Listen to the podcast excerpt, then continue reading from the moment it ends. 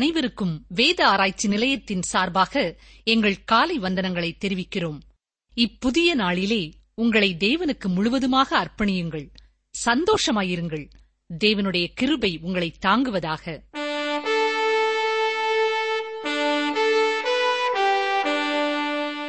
கிறிஸ்துக்குள் பிரியமான சகோதரனே சகோதரியே நாம் ஏசாயா தீர்க்கதரிசியின் புத்தகத்தை நாம் படித்து வருகிறோம். இன்று ஏசாயா தீர்க்கதரிசின் புஸ்தகம் ஐம்பத்து இரண்டாம் அதிகாரத்தையும் ஐம்பத்தி மூன்றாம் அதிகாரத்தின் ஒரு வசனத்தையும் பார்க்க போகிறோம். ஏசாயா ஐம்பத்தி இரண்டாம் அதிகாரம் முதலாம் வசனம். எழும்பு எழும்பு சீயோனே உன் வல்லமையை தரித்துக்கொள். பரிசுத்த நகரமாகிய எருசலேமே உன் அலங்கார வஸ்திரங்களை உடுத்திக்கொள். விருத்த சேதனம் இல்லாதவனும் அசுத்தனும் இனி உன்னிடத்தில் வருவதில்லை. தேவன் சியோனே என்று சொல்லும் பொழுது அது எருசலேமில் உள்ள ஒரு பகுதியை குறிக்கிறது. இது எருசலேமில் உள்ள ஒரு முக்கியமான பகுதியும் கூட. இது தாவீதுக்கு பிரியமான இடமுமாகும். இந்த எருசலேமிற்கு தேவனுடைய ஆசீர்வாதம் வருகிறதா இருக்கிறது. இந்த நகரம் இன்றைய நாட்களிலே அவ்வளவு அழகானதாக காணப்படவில்லை. ஆனால் ஒரு நாளிலே இது மிகவும் அழகான நகரமாக ஆகப் போகிறது. ஏனென்றால் தேவனுடைய மீட்பினாலே அது அவ்வாறு மாறும். ஆம் தேவன் இந்த பூமியையும் கூட மீட்படையை செய்வார். ஏனென்றால் அது இப்பொழுது சாபத்திற்குள்ளாகி வேதனையிலே தவிக்கிறது. இயேசு கிறிஸ்துவின் மீட்பினாலே முழு உலகமும் அழகான இடமாக மாறப்போகிறது. அவர் நம்முடைய சரீரத்தை மீட்பார். அப்பொழுது நாம் புதிய சரீரத்தை பெறுவோம். இது நடக்கும் பொழுது எல்லா சிருஷ்டிகளும் மீட்கப்படும். இந்த மீட்பு மனிதருக்கு மட்டுமல்ல நிலத்திற்கும் உண்டு என்று இங்கே பார்க்கிறோம். இப்படிப்பட்டதொரு மீட்பையே மோசையின் நியாயப்பிரமாணத்திலேயும் தேவன் அனுமதித்திருக்கிறதை நாம் பார்க்கலாம். ஏசாயா ஐம்பத்தி இரண்டாம் அதிகாரம் இரண்டாம் வசனத்தை கவனியுங்கள். தூசியை உதறிவிட்டு எழுந்திரு. எருசலேமே வீற்றிரு. சிறைப்பட்டு போன சீயோன் குமாரத்தியே உன் கழுத்திலுள்ள கட்டுகளை அவிழ்த்துவிடு. இப்பொழுது அரேபியா அங்கே இருக்கிறது. இஸ்ரவேலில் எல்லா பரிசுத்த ஸ்தலங்களும் சபைகளால் நிரம்பி இருக்கின்றன எருசலேம் மத சடங்காச்சாரங்களிலிருந்து விடுதலை பெற வேண்டும். அங்கே இருக்கின்ற பாவத்திலிருந்தும் நாகரீக கொலைச்சலிலிருந்தும் அது இப்பொழுது விடுவிக்கப்பட வேண்டியது அவசியம். விடுதலை ஒரு நாளிலே நிச்சயமாய் வரும். அது ஆயிர வருட அரசாட்சியாக இருக்கும். அந்த நகரம் சிறைப்பிடிப்பிலிருந்து இரண்டாயிரத்தி ஐநூறு ஆண்டுகள் புறஜாதிகளால் மிதிக்கப்பட்டுக் கொண்டிருக்கிறது. ஆனால் அது தூசியை உதறிவிட்டு அடிமைத்தனத்திலிருந்து எழும்புகிற ஒரு நாள் வருகிறது. முன் அவசரத்தை பாருங்கள். விலையின்றி விற்கப்பட்டீர்கள் பணமின்றி மீட்கப்படுவீர்கள் என்று கர்த்தர் சொல்லுகிறார். பரிசுத்த நகரத்தை அவர்கள் சிறைப்பிடித்து சென்றபொழுது தேவன் அவர்களிடம் ஒன்றும் வாங்காதது போல மீட்கும் போதும் அவர் ஒன்றும் கொடுக்கப் போவதில்லை. அவர் அவர்களிடமிருந்து பெற்று திரும்ப எருசலேமை கூட்டிச் சேர்ப்பார். ஏசாயா ஐம்பத்தி இரண்டாம் அதிகாரம் நான்காம் வசனத்திற்கு வாருங்கள். பூர்வத்தில் என் ஜனங்கள் தங்கும்படி எகிப்துக்கு போனார்கள். அசீரியனும் முகாந்திரமில்லாமல் அவர்களை ஒடுக்கினான் என்று கர்த்தராகிய ஆண்டவர் சொல்லுகிறார். யாகோபு தன் மகனின் அழைப்பின் பேரிலே எகிப்துக்கு சென்றான். ஆனால் பின்னர் அவருடைய பிள்ளைகள் அடிமைகளாக்கப்பட்டார்கள். அசீரியர்களும் மற்றவர்களும் அவர்களை கொடுமைப்படுத்தினார்கள். இவை எல்லாமே ஆயிர வருட அரசாட்சியின் துவக்கத்தில் முடிந்துவிடும்.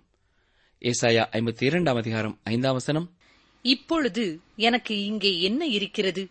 என் ஜனங்கள் விருதாவாய் கொண்டு போகப்பட்டார்கள். அவர்களை ஆளுகிறவர்கள் அவர்களை அலறப் பண்ணுகிறார்கள். நித்தமும் இடைவிடாமல் என் நாமம் தூஷிக்கப்படுகிறது என்று கர்த்தர் சொல்லுகிறார். தேவன் தன்னுடைய ஜனங்களை தள்ளிவிட்டிருந்த போது அவர் ஒரு லாபத்தையும் பெறவில்லை. ஆகவே அவர் தொடர்ந்து ஏசாயா ஐம்பத்தி இரண்டாம் அதிகாரம் ஆறாம் வசனத்திலே இவ்விதமாய் சொல்கிறார்.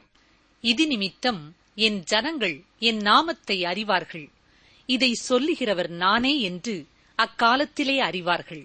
இதோ இங்கே இருக்கிறேன் என்று கர்த்தர் சொல்லுகிறார். இது ஒரு சிறந்த சிந்தனையாகும். இயேசு இந்த உலகத்திலே இரண்டாயிரம் ஆண்டுகளுக்கு முன்பு இருந்தபொழுது யூதர்கள் அவரை அறியவில்லை. அவருடைய நாட்களை அவர்கள் அறிந்திருந்தார்களானால் நலமாயிருக்கும்.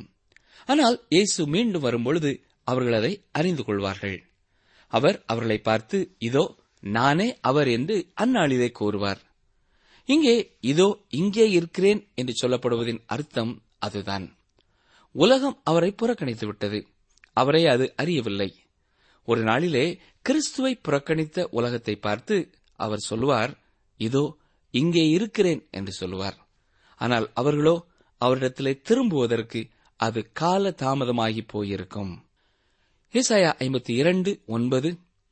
எருசலேமின் பாழான ஸ்தலங்களை முழங்கி ஏகமாய் கெம்பீரித்து பாடுங்கள். கர்த்தர் தம்முடைய ஜனங்களுக்கு ஆறுதல் செய்து எருசலேமை மீட்டுக் கொண்டார். இன்றைய எருசலேமில் மகிழ்ச்சியான பாடல்கள் இல்லை என்பதை நாம் காண முடியும். அநேக சபைகள் இருந்தும் அங்கேயும் இவ்விதமான கம்பீரமான பாடல்கள் இல்லை.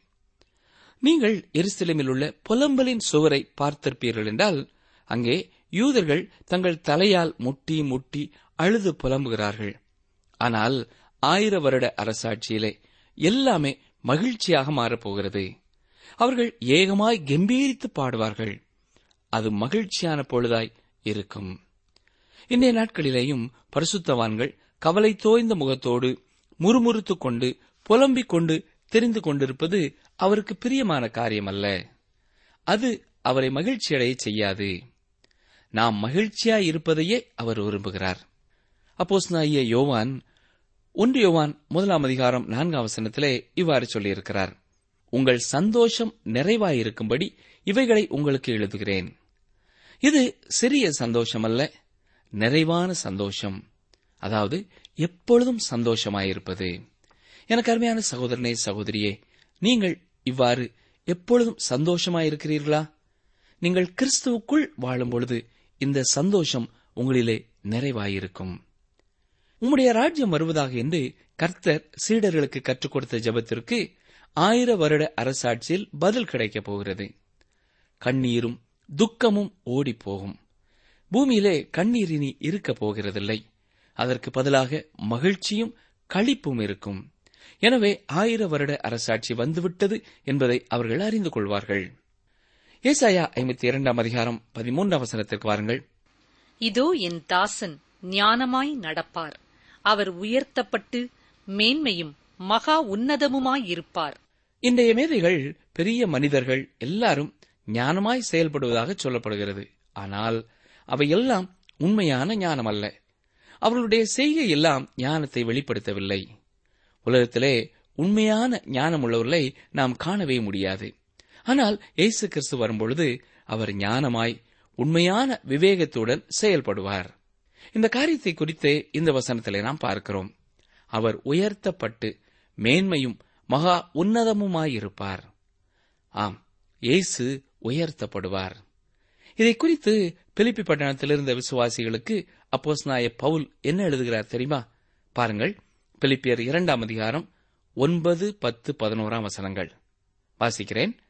ஆதலால் தேவன் எல்லாவற்றிற்கும் மேலாக அவரை உயர்த்தி இயேசுவின் நாமத்தில் வானோர் பூதலத்தோர் பூமியின் கீழானோருடைய முழங்கால் யாவும் முடங்கும்படிக்கும் பிதாவாகிய தேவனுக்கு மகிமையாக இயேசு கிறிஸ்து கர்த்தரென்று நாவுகள் யாவும் அறிக்கை பண்ணும்படிக்கும் எல்லா நாமத்திற்கும் மேலான நாமத்தை அவருக்கு தந்தள்ளினார் தொடர்ந்து பாடுபடும் தாசனை குறித்து இங்கே பார்க்கிறோம்.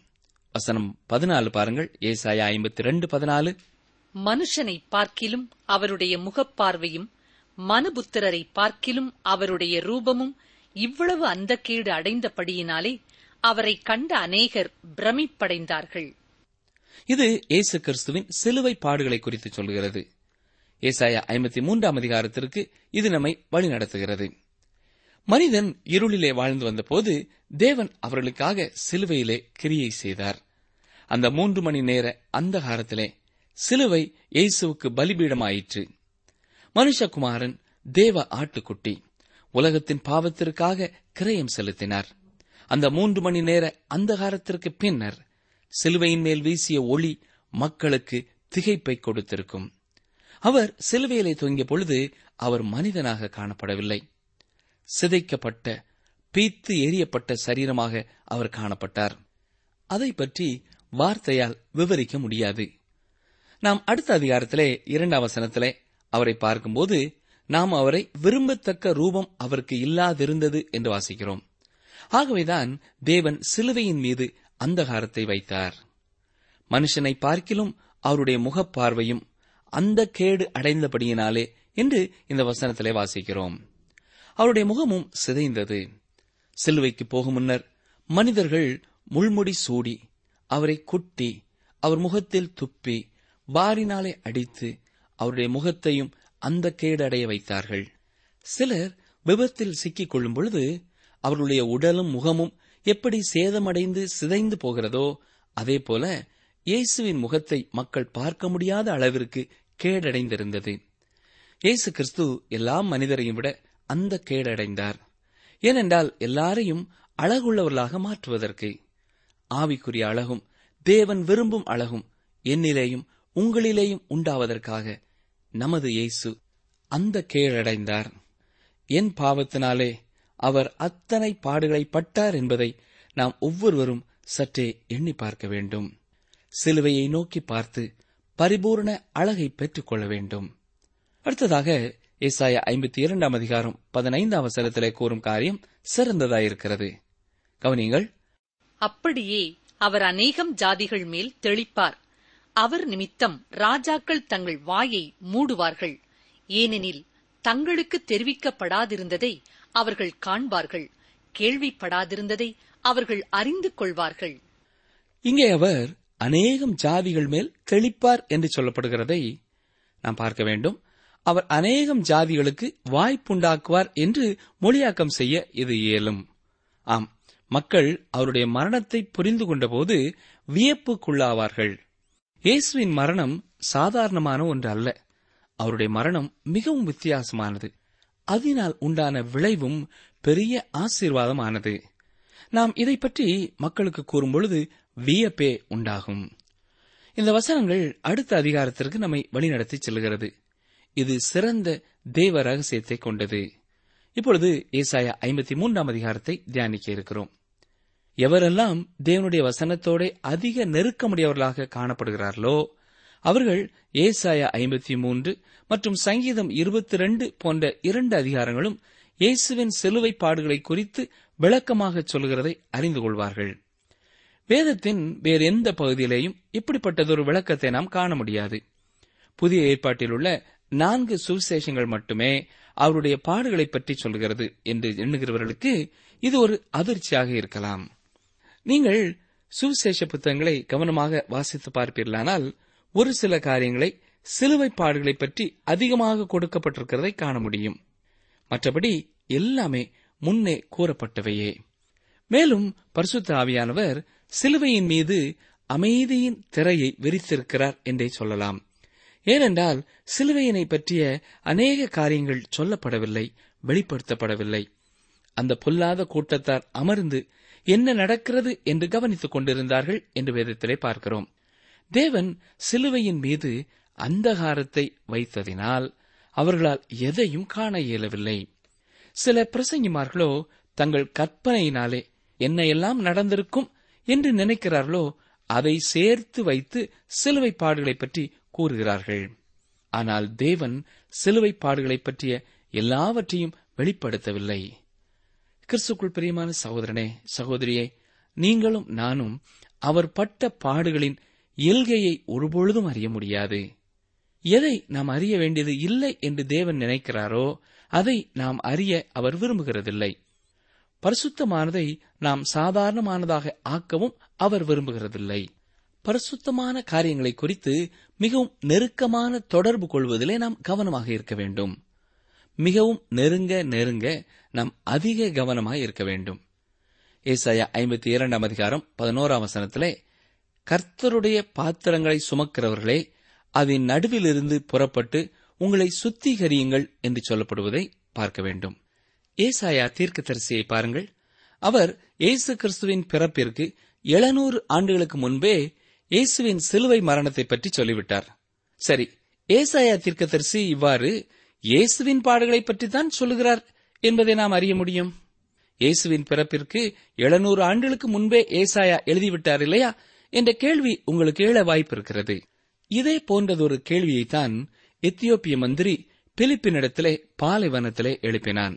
இந்த எத்தியோப்பியன் எருசலேமிலிருந்து தன் நாட்டிற்கு திரும்பிக் கொண்டிருந்தான். இவன் ஏசாயா ஐம்பத்தி மூன்றாம் அதிகாரத்தையே வாசித்துக் கொண்டிருந்தான். இவன் எத்தியோப்பிய மந்திரியாக இருந்தபடினாலே அவனுக்கு எல்லா வசதிகளும் அவனுடைய ரதத்திலே இருந்தன. அவன் நிழலிலே அமர்ந்தவாறே இந்த வேத பகுதியை வாசித்துக் கொண்டே பயணம் செய்து கொண்டிருந்தான். அவனுடைய ரதத்தை ஓட்ட வேலையாளும் இருந்திருக்கிறான் அவன் ஏசாயா ஐம்பத்தி மூன்றாம் அதிகாரம் ஏழு எட்டாம் வசனங்களை வாசித்த பொழுதுதான் பிலிப்பினிடத்திலே இந்த கேள்வியை கேட்டான். அப்போஸ்தலர் நடவடிக்கைகளின் புஸ்தகம் எட்டாம் அதிகாரம் முப்பத்தி நான்காம் வசனத்திலே நாம் இவ்விதமாய் வாசிக்கிறோம். கவனிங்கள் வாசிக்கிறேன். அப்போஸ்தலர் எட்டு முப்பத்தி நான்கு தீர்க்கதரிசி யாரை குறித்து இதை சொல்லுகிறார்? தம்மை குறித்தோ வேறொருவரை குறித்தோ எனக்கு சொல்ல வேண்டும் என்று கேட்டுக்கொண்டான். இதை போன்றதொரு கேள்வி நம்முடையதும் இல்லையா? சரி பிலிப்பு கூறும் பதிலை கேளுங்கள். அவர் எத்தியோப்பிய மந்திரிக்கும் நமக்கும் சேர்த்துத்தான் பதில் கூறுகிறார். அப்போஸ்தலர் எட்டாம் அதிகாரம் முப்பத்தி ஐந்தாம் வசனம். அப்பொழுது பிலிப்பு பேசத் தொடங்கி இந்த வேத வாக்கியத்தை முன்னிட்டு இயேசுவை குறித்து அவனுக்கு பிரசங்கித்தான். ஆம் இயேசு கிறிஸ்துவை குறித்து ஏசாயா கூறுகின்றார் என பிலிப்பு விளக்கமாக சொல்கிறார். யோவான் பன்னிரெண்டாம் அதிகாரம் முப்பத்தி எட்டாம் வசனத்திலேயும் இயேசு கூறுகிற வார்த்தைகள் ஏசாயா ஐம்பத்தி மூன்றாம் அதிகாரத்திலிருந்து மேற்கோளாக காட்டப்பட்ட வசனங்கள்தான் அதன் அர்த்தத்தை தன் வாழ்க்கைக்கு அவர் இங்கே ஒப்பிட்டு கூறுகிறார். அதேபோல அப்போஸ் நாய பவுல் ரோமருக்கு எழுதும் பொழுது பத்தாம் அதிகாரம் பதினாறாம் வசனத்திலேயும் இந்த ஏசாயா ஐம்பத்தி மூன்றாம் அதிகாரத்திலிருந்துதான் வசனத்தை எடுத்து கிறிஸ்துவின் சுவிசேஷத்திற்கு விளக்கம் கொடுக்கிறார். ஆம் அருமையானவர்களே ஏசாயா ஐம்பத்தி மூன்று இயேசு கிறிஸ்துவை பற்றிய சிலுவை பாடுகளையே குறிக்கிறது. இது அவரை குறித்த ஒரு புகைப்படம் என்று கூட சொல்லலாம். இந்த அதிகாரத்தின் முதல் ஒன்பது வசனங்கள் இரட்சகரின் பாடுகளை குறித்தும் மீதியுள்ள வசனங்கள் அவருடைய திருப்தியை குறித்தும் சொல்லுகிறது. இந்த இரண்டும் ஒன்றுக்கொண்டு தொடர்புடையவை. பாடுகள் பாடுகளை தொடர்ந்து திருப்தி. அநேகர் இதில் ஏதாவது குறுக்கு வழி இருக்கிறதா என்று பார்க்கிறார்கள். பாடுகள் இல்லாமல் திருப்தி இல்லை. மகிழ்ச்சி இல்லை. பாடுகள் இல்லாமல் மகிழ்ச்சியை பெற முயற்சிக்கிறார்கள். ஆனால் திருப்திக்கு எந்த ஒரு குறுக்கு வழியும் இல்லை. நாம் தேவனுடைய வழிகளை கற்றுக்கொள்வதோ வாழ்வின் பிரச்சனைகளுக்கு தீர்வை உண்டாக்குவதோ குறுக்கு வழியிலே உடனே முடியாது. இதற்காக நாம் கருத்தோடு காத்திருக்க வேண்டும். பாடுகள் வழியே கடந்து போக வேண்டும். இயேசு கிறிஸ்துவும் குறுக்கு வழியிலே செல்லவில்லை. அவர் நினைத்திருந்தால் சிலுவையை தள்ளி விட்டுவிட்டு கிரீடத்தை சூடியிருக்கலாம். அதுவே சாத்தானுடைய அறிவுரையும் கூட. எனக்கு அருமையான சகோதரனே சகோதரியே இயேசு கிறிஸ்து ஒருமுறை தனது சீஷர்களோடு கூட தனது பாடு மரணங்களை குறித்து பகிர்ந்து கொள்ளும் பொழுது பேதிரு அவரை தனியே அழைத்து ஆண்டவரே இது உமக்கு நேரிடக்கூடாது என்று கூறினான். உடனே இயேசு பேதுருவை பார்த்து எனக்கு பின்னாக போ சாத்தானே என்று சொன்னார். ஏனென்றால் அப்பொழுது பேதர் மூலமாய் சாத்தானுடைய ஆலோசனை சிலுவையை தள்ளிவிடும்படியாகவே வந்தது. ஆனால் திருப்திக்கு முன்னர் எப்பொழுதும் பாடுகள் உண்டு என்பதை தேவன் அறிந்திருந்தார். அநேக கருத்துக்கள் இவ்விதம் சொல்லப்படுவதை பார்த்திருப்பீர்கள். சோதனை வழியாகத்தான் வெற்றி. இன்றைக்கும் உங்களுடைய வாழ்க்கையிலே நீங்கள் சோதனைகள் பாடுகள் வழியாக சென்று கொண்டிருப்பீர்கள் என்றால் கர்த்தரை சார்ந்து நம்பிக்கையோடு காத்திருப்பீர்கள் என்றால் நிச்சயமாய் உங்களுக்கும் வெற்றி உண்டு. மேயத்திற்கு பின்னர்தான் சூரிய வெளிச்சம் வரும். இருளுக்கு பின்னர் வெளிச்சம் வரும். மழை மேகத்திற்கு பின்பே மலர்கள் மலரும். இவ்வாறே தேவன் காரியங்களை செய்கிறார். இது அவருடைய முறையாக இருப்பதனால் இது சிறந்த முறையாக இருக்கிறது. ஒருவேளை நீங்கள் உங்கள் வாழ்க்கையிலே நிழலில் இளைப்பாறிக் கொண்டிருக்கலாம். இல்லாவிட்டால் ஒருவேளை உங்கள் வாழ்க்கையிலே சோதனைகள் பிரச்சனைகள் கசப்பான அனுபவங்கள் பாடுகள் வழியாக இந்த நாட்களிலேயும் கடந்து போய்க் கொண்டிருக்கலாம். அப்படிப்பட்ட நிலைமையிலே நீங்கள் காணப்படுவீர்கள் என்றால் இப்பொழுதே உங்கள் இருதயத்தை தேற்றிக் கொள்ளுங்கள். நான் இயேசு சென்ற பாதையிலே செல்லுகிறேன். அது வெளிச்சத்திற்கு நேராகவே திருப்திக்கு நேராகவே மகிழ்ச்சிக்கு நேராகவே என்னை வழிநடத்துகிறது என்று அறிக்கை செய்து உங்களை உற்சாகப்படுத்திக் கொள்ளுங்கள்.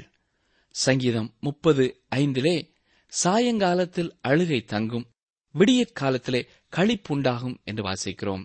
இந்த காரியங்களை மனதிலே கொண்டவர்களாக நாம் ஏசாயா ஐம்பத்தி மூன்றாம் அதிகாரத்திற்குள்ளே கடந்து செல்ல வேண்டும். ஏசாயா ஐம்பத்தி மூன்றாம் அதிகாரம் முதலாம் வசனத்தை பாருங்கள். எங்கள் மூலமாய் கேள்விப்பட்டதை விசுவாசித்தவன் யார்? கர்த்தருடைய புயம் யாருக்கு வெளிப்பட்டது? இந்த அதிகாரம் ஒரு கேள்வியோടെ ஆரம்பிக்கிறதை பார்க்கிறோம். தீர்க்கதரிசியின் வார்த்தைகள் ஏற்றுக்கொள்ளப்படாத நிலைமையிலே அவர் முறையிடும் வண்ணமாக இந்த வார்த்தைகளை கூறுகிறார்.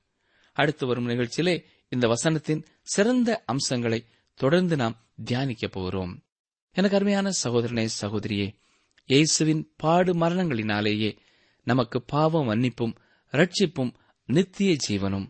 இதை அவர் நமக்கு தந்திருக்கிறபடியினாலே நாம் அவருக்கு நன்றியுள்ளவர்களாய் வாழ அழைக்கப்படுகிறோம். அவரை பிரியப்படுத்தவும் அவர் பெருமைப்படும் அளவிற்கு நாம் வாழவும். நம்மை அவருடைய பாதத்திலே ஒப்புக் கொடுப்போமா